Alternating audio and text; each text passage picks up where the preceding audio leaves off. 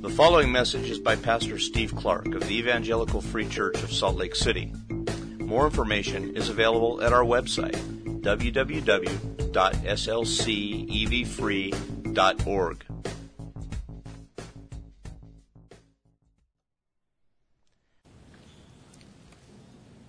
Let's pray.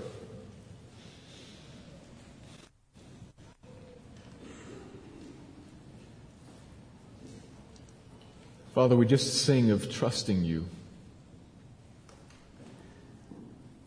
And I recognize in my own heart, and I think probably some of us as we sing along, if we think, recognize it in our own hearts too, a tendency not to trust. And we find ourselves professing one thing with our lips while knowing something else in our hearts. And I pray for that gap and pray you would close it.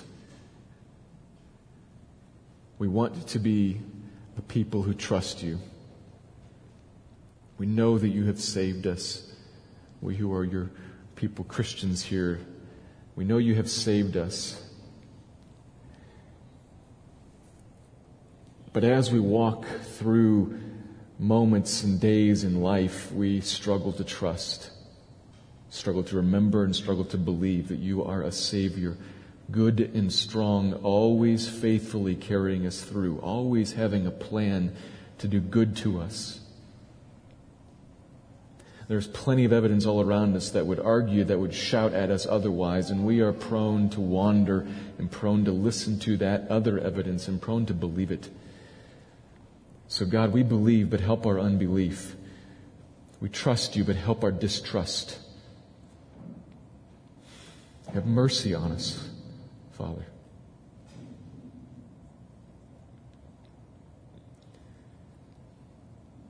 We are people who are small and frail, more so than we realize. We are involved in a titanic war, more so than we realize.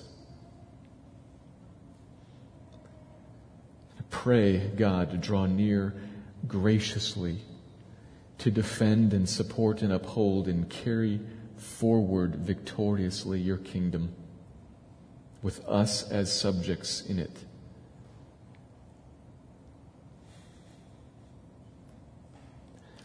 Awaken us, Lord, to some of our own, uh, our own schemes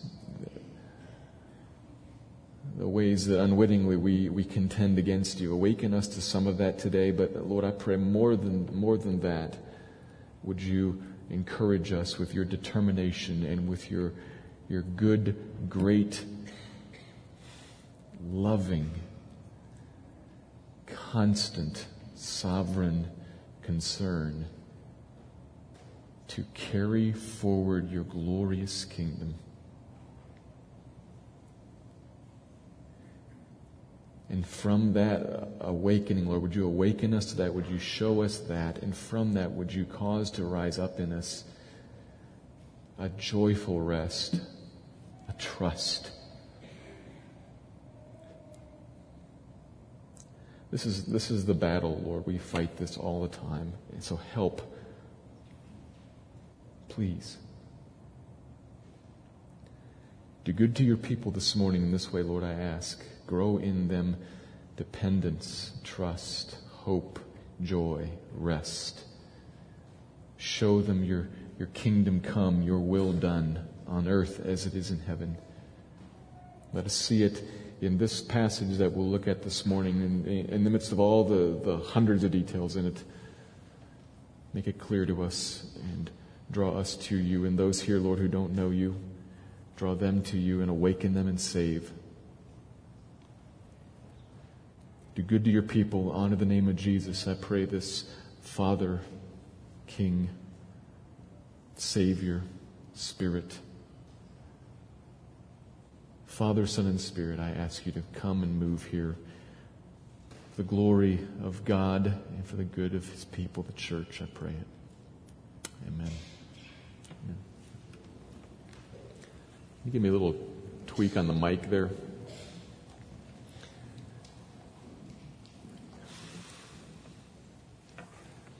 We turn our attention this morning to 2 Samuel chapter 3, where we will continue on with Saul's former army commander Abner as he interacts with the new kingdom of David. David has finally been anointed king, but he is only king so far, only king over the tribe of Judah, a large tribe to the south in Israel. Most of Israel, all of the north, is under another king, one set up by Abner, this army commander. Abner rejected the Lord's choice of king and set up a son of Saul named Ishbosheth, made him king in opposition to David. We read about that all in chapter 2.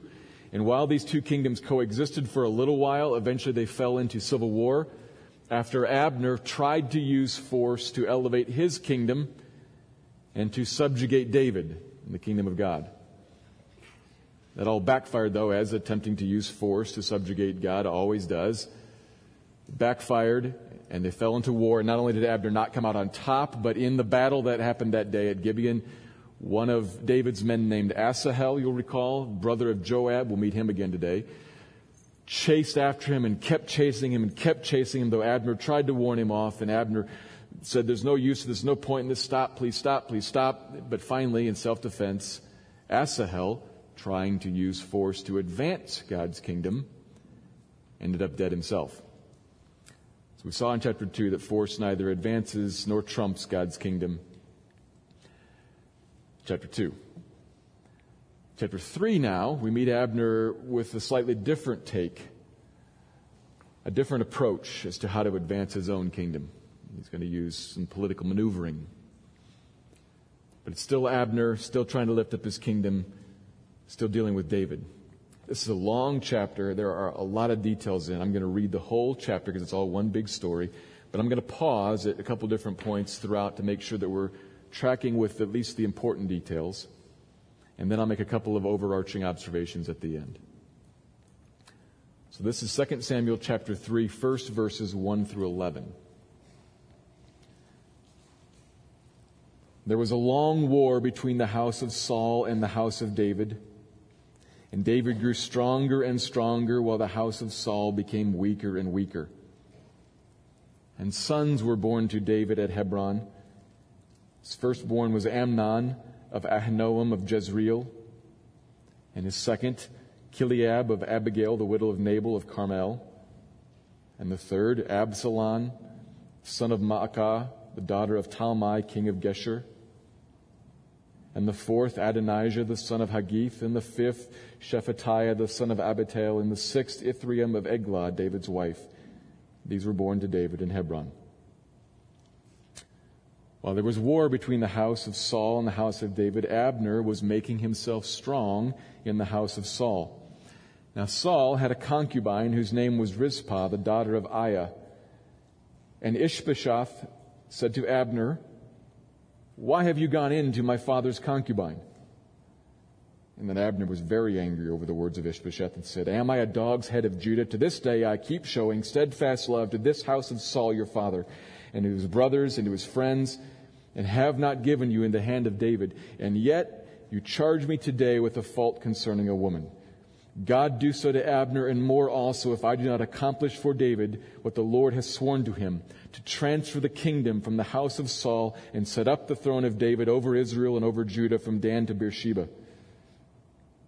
And Ishbosheth could not answer Abner another word because he feared him. Let's pause there for a minute. And notice how the passage begins with talk, talking about how after the Battle of Gibeon, a war broke out. This is a long war, something probably in the neighborhood of a couple years because that's how long Ishbosheth was king. We don't know for sure, but probably about two years. And gradually, over time, slowly, slowly, David was gaining the upper hand, growing in strength, and Saul was fading. The house of Saul was fading. And so, as to illustrate the increasing strength of David's house, we get this description presented to us in, in a very culturally relevant way, showing us the growth of his strength. His wives are multiplying, indicating a growing political alliances. And his sons are multiplying. Notice we get the firstborn sons of all these women. These are heirs. Power is about size. And David's house is growing more powerful. Six sons, all from six different women none of whom are his first wife, as we'll see, and as we're going to have to come back to. But he's growing strong, and Saul's house is growing weak, but someone else in Saul's house, verse 6, is strengthening himself, Abner. Abner was the kingmaker. Saw this in the previous chapter. He's the one who took Ishbosheth and made him king, set him up. He's the power behind the throne, and perhaps Abner decided that he would rather be the power on the throne. I'm not quite sure. I say perhaps because it's not really clear if he did what Ishbosheth accused him of doing, going into one of Saul's concubines. If he did that, it would be about politics and power, not about relationships. It's a political statement. A king's harem, if you will, the, the women of his household, was a possession, a royal possession in that day and age, a very intimate, personal one from whom children were produced, heirs were produced, very intimate, you can imagine, obviously. And the one who owned that and protected it, or conversely, failed to own and protect it, you could look at that and see who, who has this possession under his control and who is intimate with this possession or who can't control it. It would say something very powerful about who's actually in charge around here. I mean, you, you can imagine. I'm the king. He sleeps with all the harem who's actually in charge. And Ishbosheth either catches Abner or, like his father's always paranoid, suspects that Abner, strengthening his hand, has made this move, and Abner gets just furious about it. Maybe because he's guilty, or maybe because it's the last straw. I've been defending this sinking ship all these years, and this is what I get and he's going to switch allegiance to David. Verse 9, we've seen this before, but he knows, this is, this is, this is, this is perhaps the most amazing thing about Abner, that he has committed his life down one path that he knows is contrary to what God said. And here he brings it up in 9 and 10. I know the Lord has sworn to give into the hand of David all of this. And now I will accomplish for David what the Lord has sworn to him to transfer the kingdom from the house of Saul and to set up the throne of David over all Israel. I will accomplish what the Lord has sworn. The implication I will transfer the kingdom, I will set up the throne of David. Abner is going to be kingmaker, part two. Just now he's going to make David. So he thinks. Verse 12.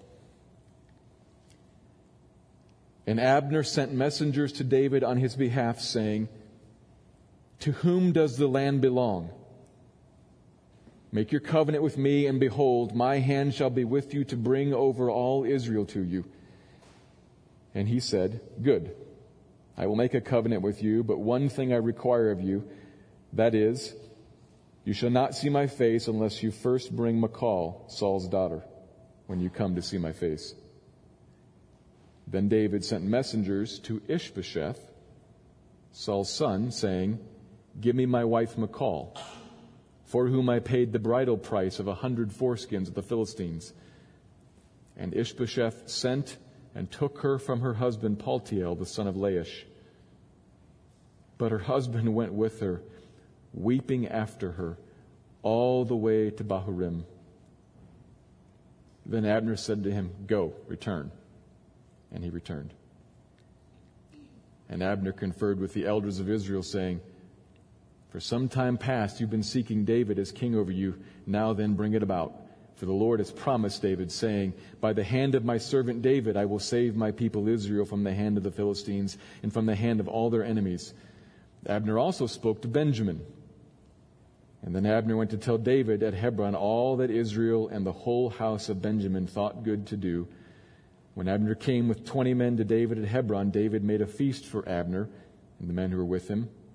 And Abner said to David, I will arise and go and will gather all Israel to my Lord the king, that they may make a covenant with you, and that you may reign over all that your heart desires.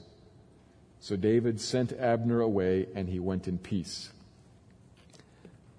So Abner reaches out to David and proposes a covenant, which is noteworthy because most often, not always, but most often, the greater proposes a covenant to the lesser. Abner has the chutzpah to propose to David, make a covenant with me. Why does he think that? Because he thinks he owns everything. To whom does the land belong? Answer, me. Not the king, Ishbosheth, me. Not the Lord, me. Make a covenant with me, and my hand will deliver to you what you want. I have what you want. Let's make a deal.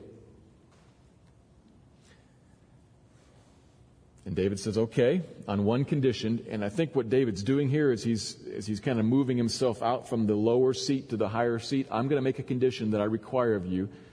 Bring me my wife, Michal. If you were here back in, in 1 Samuel, you know who that is. Michal was one of Saul's daughters. Saul initially married Michal off to David in the hopes of entrapping David in his own death, because all that it required was that he prove he'd killed a hundred Philistines.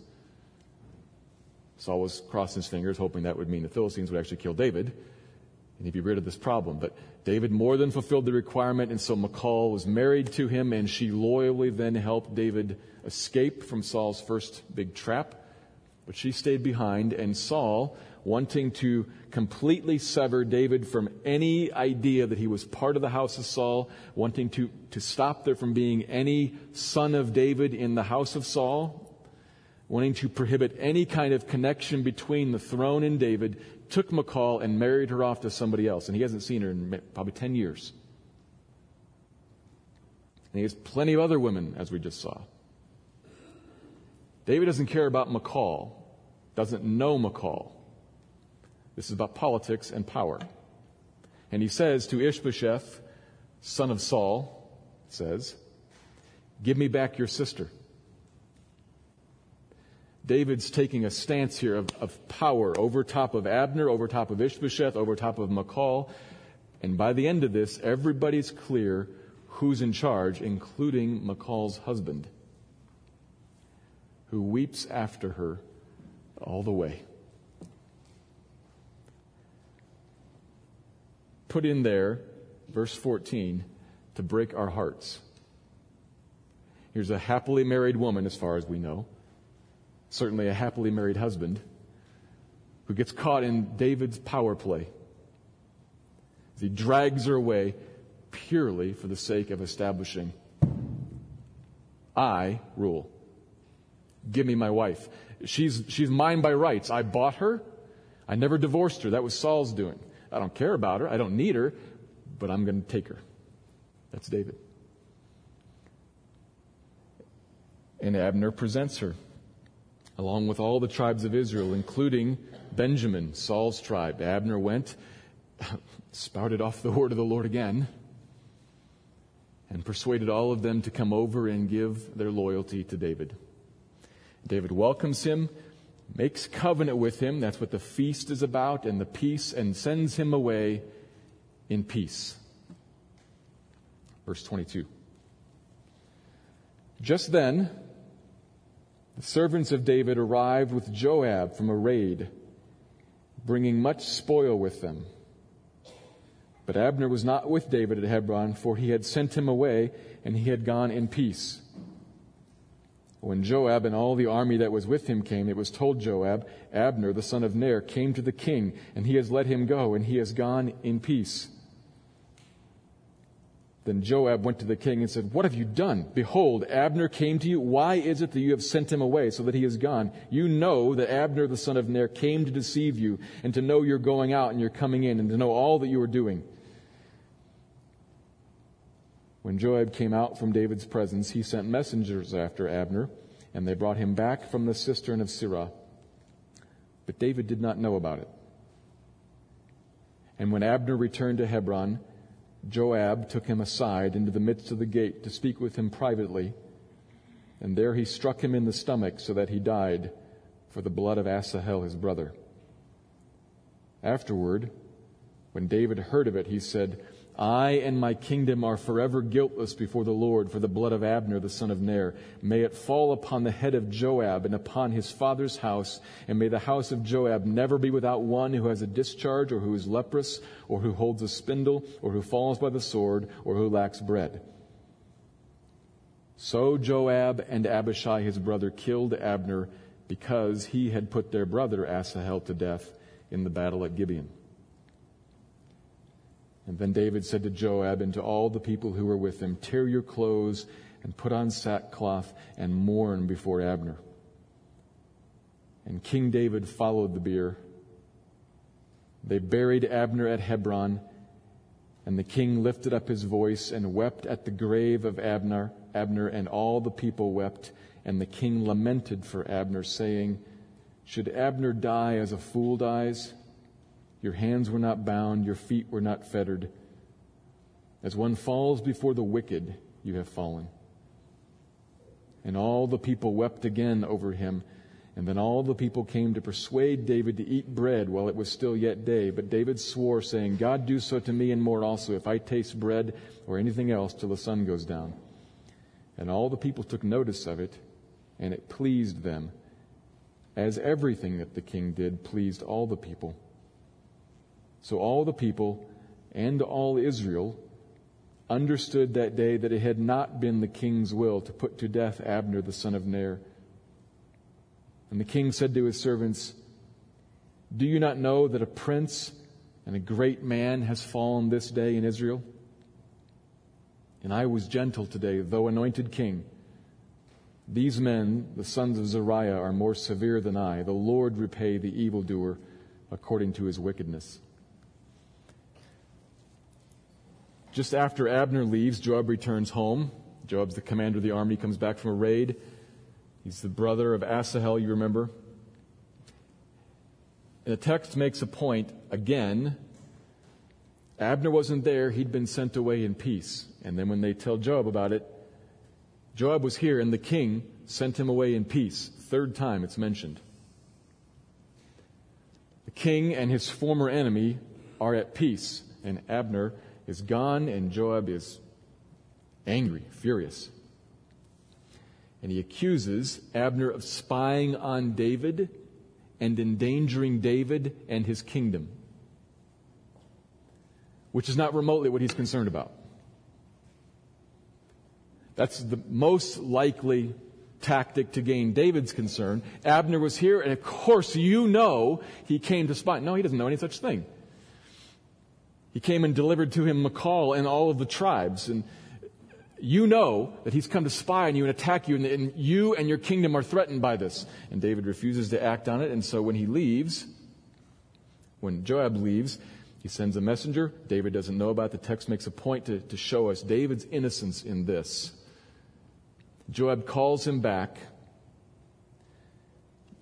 separates him, brings him off to the side. Abner suspects nothing and he kills him for the blood of Asahel. says it twice in the text. Because Abner put to death his brother in battle, in the gate, the place of justice, Joab administers this injustice. In the gate of Hebron, a city of refuge, Joab exacts revenge. From a place where he'd been sent away in peace, he's brought back to find his death. This is appalling, and David is appalled by it. He's aghast, and he, and he calls down a fivefold curse there. You can imagine the different aspects of that curse. He calls down a curse on Joab and his house, and then tells Joab and everybody else to, to mourn and to mourn profusely for Abner's funeral. They bury him there in Hebron. And David's response of even refusing to eat until the sun has gone down, it shows in all these different ways. It shows to, to, all the people and Israel, that's the other part of the kingdom, the kingdom that had just been brought in to loyalty. It shows to the people and to Israel that David had no part in this, did not mean to break covenant, did not exact revenge. It was David's will that he go in peace. So a disaster is averted here. David says, Though I was anointed king, I was gentle and gracious with this former enemy, more so than these guys. May the Lord repay the evildoer according to his wickedness. That's what David says. Emphasis on says, doesn't do. We'll come back to that. That's the passage, obviously very long with a lot of points and, and sub issues and whatnot in it, but I'm going to make two main points that I think capture what we are supposed to take from this passage. So here's the first one, the first large observation a warning. Beware of apparent allegiance to the kingdom. That is really sinful exploitation of the kingdom. Beware of apparent allegiance. Watch out for apparent, what looks like allegiance to the kingdom of God, but really isn't. It really is a sinful exploitation, a sinful using of the kingdom to get something else, primarily to serve one's own kingdom. And I say beware of this because uh, I'm saying watch out for it because it is out there. So beware of it out there in others that you encounter and, and especially beware of it in here within your own self. Text makes very clear to us what Abner's main concern is. He is about his own power, about making himself strong. From the very beginning, when he set up, in chapter 2, when he set up Ishbosheth as king, he did not set up a son of Saul so that he would have somebody else to serve and follow after and give allegiance to. He set up a weak man so that he could actually be a power. And when things change, he sees a, a better opportunity to transfer his allegiance now over to David and the Lord, right? No. He doesn't care anything more for David than he does for Ishbosheth. And he certainly doesn't care for the Lord or the word of the Lord. He knows it, he can recite it, but why here? Because he just detected, I think I have an idea about how I can move these people. Tests the wind and finds out that actually some people kind of want David. And so I can be the one who pulls them over to David if I'll reinforce in their minds that the Lord wants David too. So here's the promise. The Lord is going to deliver us from all of our enemies, from the Philistines, through David. Let's make David king now. Now's our chance. This is all about the kingdom of Abner, though. He's advancing it on the name of the Lord like a parasite perched on the back of its host. Which is what Joab does too in a completely different way, but it's the same thing. What does Joab really want? Abner dead. Why? I'm concerned for the kingdom, my Lord David. No. He wants Abner dead because Abner killed his brother. Period. Not any more complicated than that. It's about vengeance. But he can't tell David that, so he sells it under, under a guise. Here's what, Lord, we need to be concerned about this, this man who's come to spy on us, and the kingdom is threatened by him, and you are threatened by him. He's couching this all in concern for, for David and the kingdom, but then when it doesn't work out his way, he jeopardizes the whole thing by murdering the one who's just delivered the kingdom. He doesn't care at all about the kingdom. All about me. And if I can put it in a way that makes it more likely that I will get what I want, and if that happens to be the language of God, the Word of God, the, the kingdom of God, the King of God, well, great. I will, I will pretend, I will put it out there if I find it expedient. But this is alleged allegiance. It is not actual. So you have two men here presenting themselves with a concern that is not actual. So the first thing here is just to be beware of that tendency. It is sinful, it is wicked, it is common. It's out there in the world, it's in the church, it's in us. It's out in the world, especially in times and places where Christianity or the Bible still has some sort of pull, which is fading in our country, but it's still out there. Presidential candidates still find it necessary to pretend they are Christians though we haven't had one in who knows how long, if ever. Uh, that might be shocking to some. If ever. Probably, I imagine I say that, and, and a bunch of people are thinking, what about so and so? I just, if you're thinking about so and so, look up so and so's last interview in office on national TV and look what so and so said about the Bible and about who goes to heaven. And you'll find he couldn't be a member of our church. He doesn't believe the Bible is the Word of God. He thinks everybody who's good goes to heaven. Not a Christian. But he has to say that, as does everybody. And in other parts of the country, if you want to do business, you have to say that. So be, beware of that. Uh, it's, it's, it's unfortunate how gullible Christians are. Beware of that. It's out there. It's in, it's in the church. What is all of church politics other than I will couch my own kingdom in the language of the Bible? That's all that it is. It's common out there, it's common in the church, but we really should spend more time thinking about here. Beware of what's going on in here.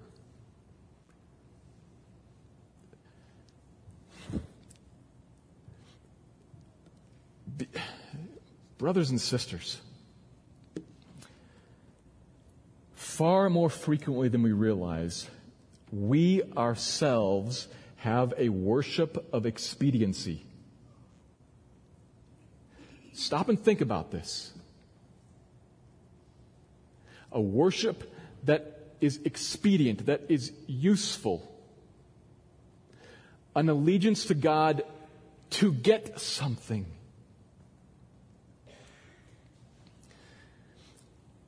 A, a tendency to, to use God and God's word and God's promises as a means to. Sometimes it's as a means to acquire something from some other people, a reputation amongst the church. If you walk around a church and, and you can recite some Bible verses and, and act like a spiritual person, you will develop some sort of a positive reputation.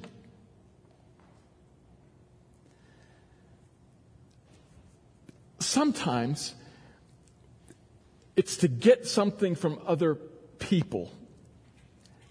Worse, it's to get something from God. All I can say here, I, I do not want to, I do not want to stab you with this because I don't know you. But I plead with you, ask yourself, consider, does your relationship with God burn hottest be most intimate, whatever language you want to use there. Does it burn hottest in the moments when you have need? And invariably, it's need somewhere here in this realm, on this level right here. My marriage is in trouble. My, my job is in trouble. My health is in trouble. My parenting is in trouble. I have a need, and my relationship with God burns hottest in those times. Why? Why, why, why, why, why? Why is that? because I want Him to fix this need. What happens when the need's fixed? Or what happens before you think He's the only one who can fix it? Relationship burns cold. I don't need Him. I got this under control. Now it's been solved, or frankly, it's still in my hands. I can, I can handle it. Why is that? And, and again, I am, I am not trying to uh, bear down on you and I'm just asking you to think about why is that? Why is that? I would suggest to you the reason for that is because this right here is, is what you think the real is. Is God just as glorious, just as holy, just as majestic, just as worthy of all of our all before your need arises? Of course He is. We don't give it. We don't even think about not giving it. Because what we're really thinking about, what we're really focused on, the real in our minds, the real is, is just fine, just okay. But now I have a religion of expediency. I will worship him to get, to get this fixed. Help. And when it's fixed, I'm out again. Brothers and sisters, there's something really wrong there.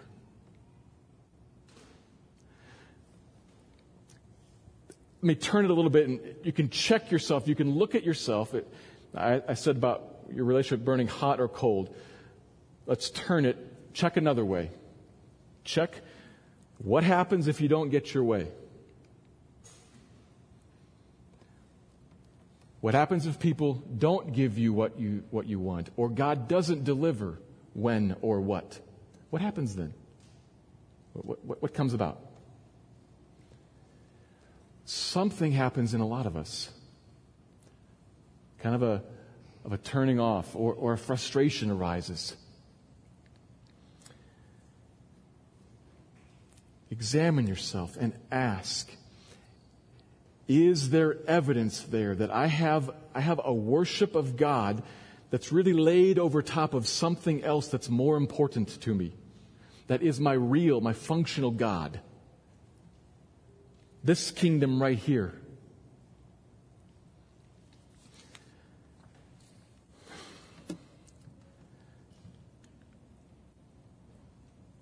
So I, I look at myself. I think what the idea that came to my mind was, was the idea of a lever or a, a dial, those two ideas. I think I detect in myself, and I think it's probably in you, a, a tendency to view relationship with God as kind of the, the lever that I pull to make life work, or maybe the dial that I adjust to make life work, rather than the life itself. You see the image I'm trying to use there. If you think about a dial, the dial, uh, think of a radio dial, you, people who still have those. The dial itself is not what you're after. It's what properly adjusting the dial will get you. It's what you're after. And when it's adjusted, you leave it alone. And you hope everybody else leaves it alone because you've got it just properly dialed in. Is that your relationship with God? Is that the, the worship of God in your life? The dial that gets you something else that you want. A worship of expediency. Abner uses the words of the Lord to strengthen himself. Joab uses the language of the kingdom to get his justice.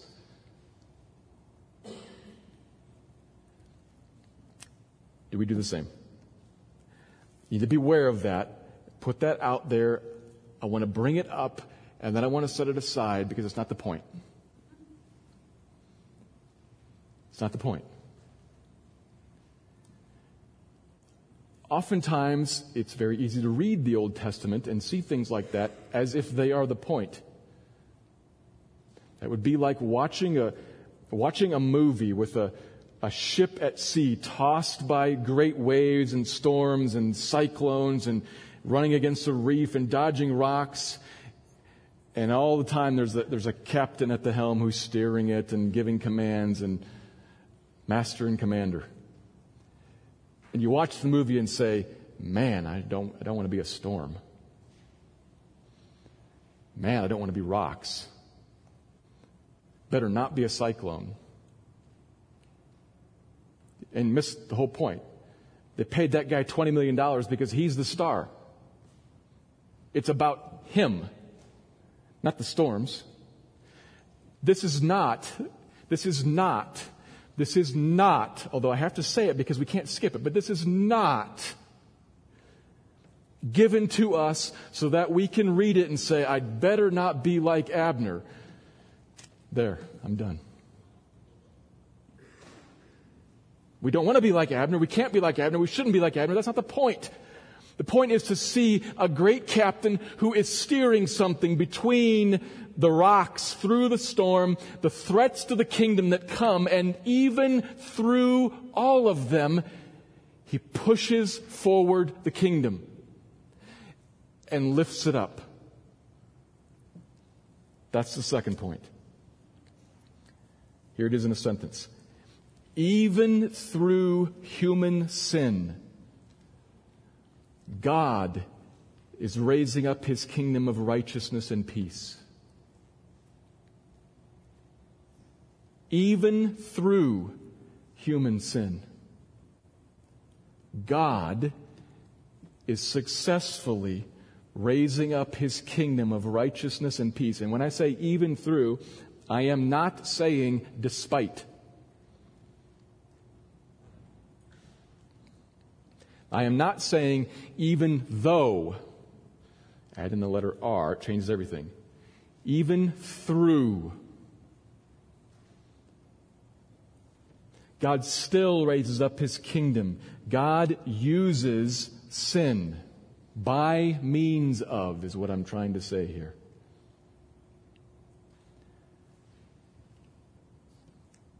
He uses the human sin in the passage and in the world around us and even in me. Uses it providentially to lift up David, David's kingdom, the kingdom of God.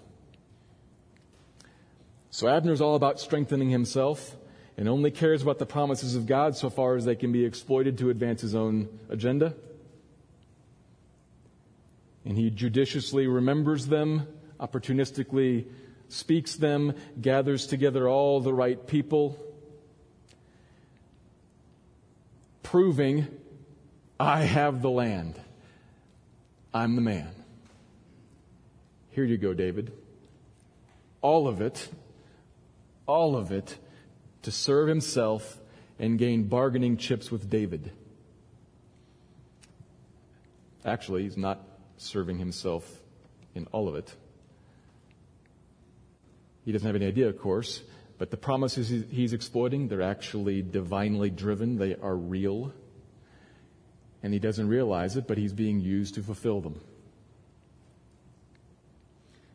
He's a tool in God's hand to bring about God's end. God brought all Israel to heel, to heel under David, just like he promised he would. All of it because of the, the tremendous self focus and self serving sin of Abner. And then God protected the new kingdom from having right next to the throne this man. He protected the new kingdom all by means of Joab's self serving sin. So this man in all of his sin gathers together all the people and brings them over to David and then is cut down and removed. Severe, harsh, wicked, vengeful, unjust, and providentially accomplishing exactly what God means for it to accomplish. Even through sin, by means of sin, the kingdom is secured Over and over and over again, we see this in the Bible. This is how the world works. This is how the world works. The sovereignty of God is complete. We must not reduce it to some accolades about how God is, is so strong and so wise that he can work around everything that everybody else does and throws in his way. No more than that. He doesn't work around it, he works right through it.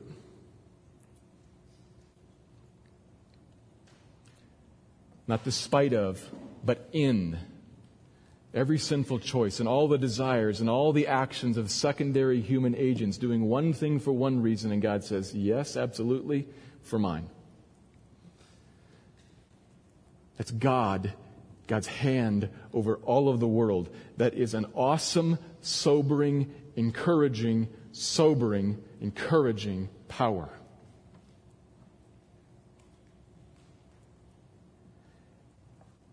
I say encouraging. It's encouraging because this means that you can see sin and you can suffer under sin and you can sit in a place of vulnerability in the face of wickedness. Painful and difficult as that may be, and, and, you can say, I know what's going on here. God is at work in this to raise up the kingdom of glory. It's encouraging and it's sobering because it still hurts. And it's sobering because it says, you read this, you, you listen to it, you understand that God is not about eliminating all of the suffering. Yet. That's sobering. In this world you will have tribulation. That, that is the promise of Jesus. That's sobering. But it's encouraging. There questions arise. Why this? Why now? What? And the sobering reality is that you won't know the answers. I mean, read the book of Job. We know more than Job ever did. Job just walks through it. And at the end, in his moments of deepest wrestling with God, God just says, Here's the answer, Job. Were you there when I made everything? No? Have a seat. That's the answer. That's sobering. But it's encouraging as soon as you see the one who says, have a seat. He's the God of grace, power, goodness, and glory. That's encouraging. And we see him working through these particular evil things.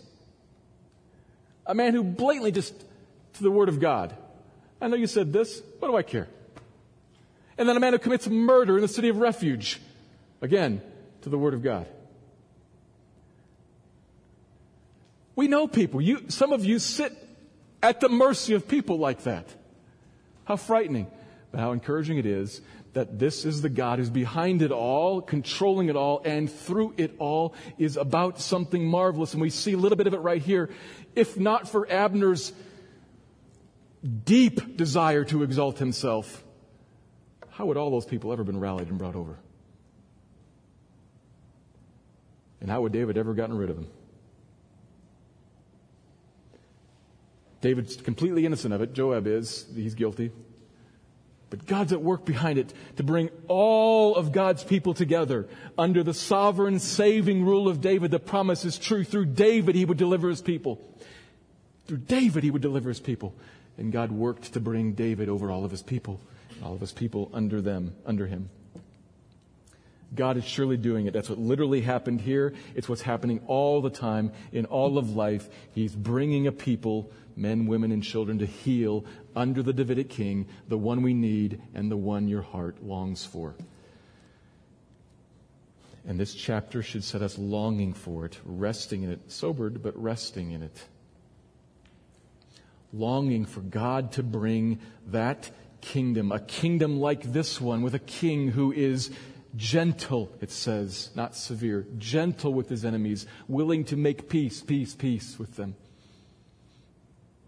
with a king who is a deliverer from the Philistines and from all of our enemies. We need that king.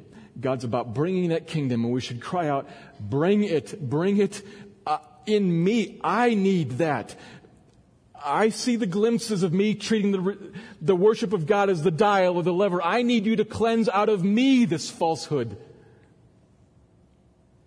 This mistaken idea that I have that, that the real is down here. No, that's false. Cleanse it out of me. Bring the kingdom. Bring your rule. Bring David over me, please. But not this David. We need a better David than this one. Do you see how all through Samuel God's doing this? You need David in this kingdom, but not quite that one. We need a king of righteousness and justice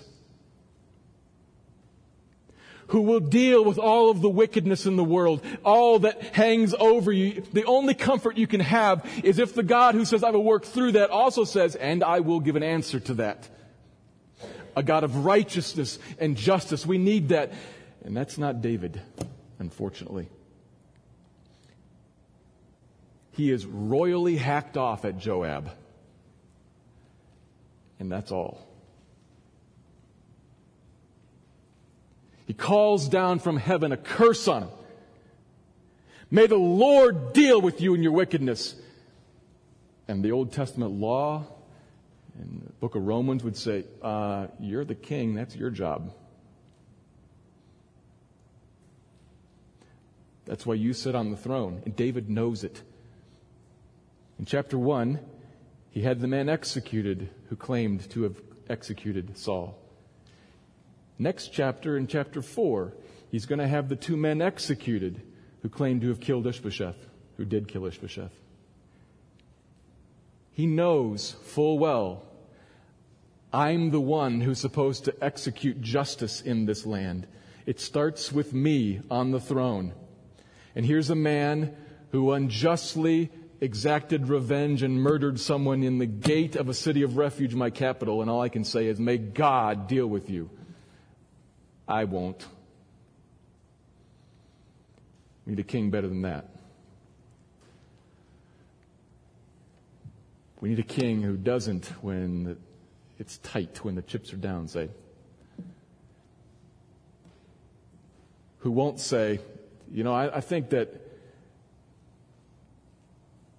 six wives, seven wives is a really good idea because of what it will get me. Never mind the principle from Genesis 1 and the specific command of Deuteronomy 17 17. The king will not have many wives. Except for me, I will, says the king. We need a king better than that. We need a king of righteousness and justice, and we need a king of peace and of grace and of love. Not one who's going to, verse 16, rip a woman away from her husband just to prove a point.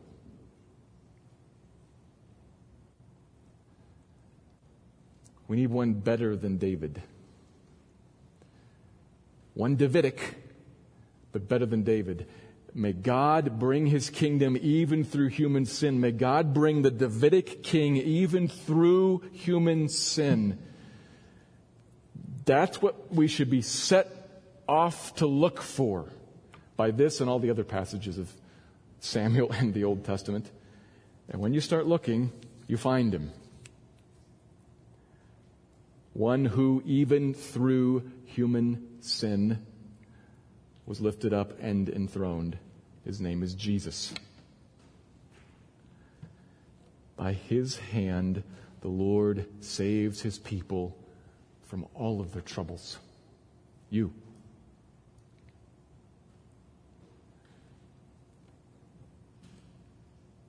Now, I highly doubt that was a surprise to you. I sure hope it wasn't. But I say it to you again because the Bible says it to you again and again and again all the time. Because it knows we are prone to wander. It knows that worship of expediency is how we work. And this is another little piece in how God raises up his king over you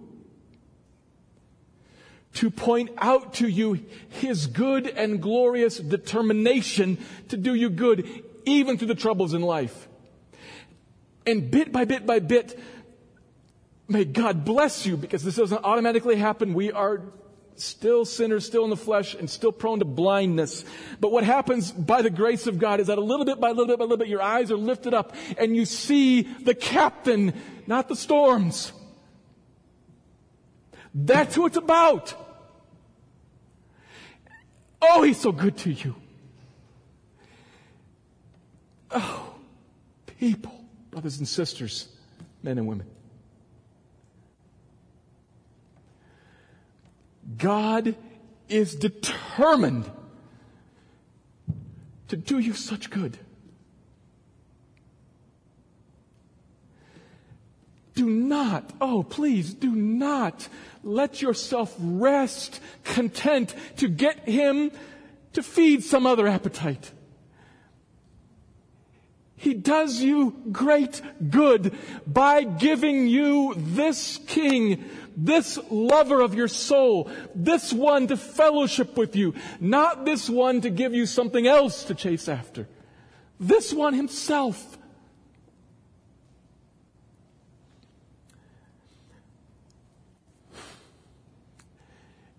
It is absolutely true that He gives us abundant things also. Abundant goodnesses tangible in this life. Yes and amen. Run them back to look at the goodness of the giver. Marvelous He is.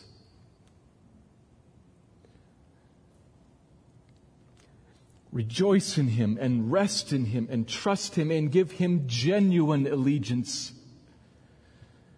Maybe that means that you need to repent right now. Maybe it means, maybe it means you need to, to cry in joy right now. I, I don't know which. Maybe somewhere in between. But there's a good God who is lifting up his kingdom, his king over you, even through your sin, even through the sin of all the world around us. Bless his name and trust him. Let me pray.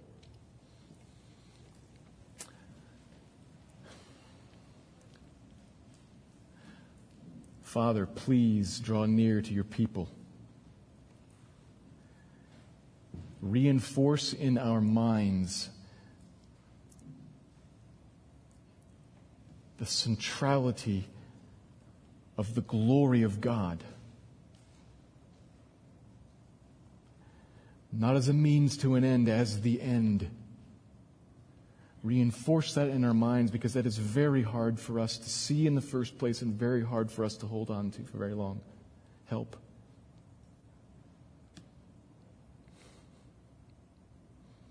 God, do good to your people, please, in this way.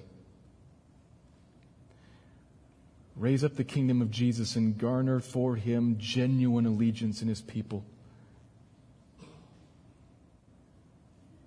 A willingness to suffer for his name, to set aside personal desire for his name, to be humble and nothings for his name.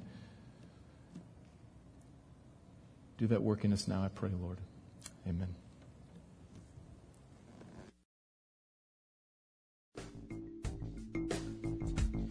Thank you for listening to this message by Pastor Steve Clark of the Evangelical Free Church of Salt Lake City in Salt Lake City, Utah. Feel free to make copies of this message to give to others, but please do not charge for these copies or alter the content in any way without permission. We invite you to visit our website at www.slcevfree.org or call us directly at area code 801 943 0091. Our mailing address is Evangelical Free Church of Salt Lake City, 6515 South Lion Lane, Salt Lake City, Utah, 84121.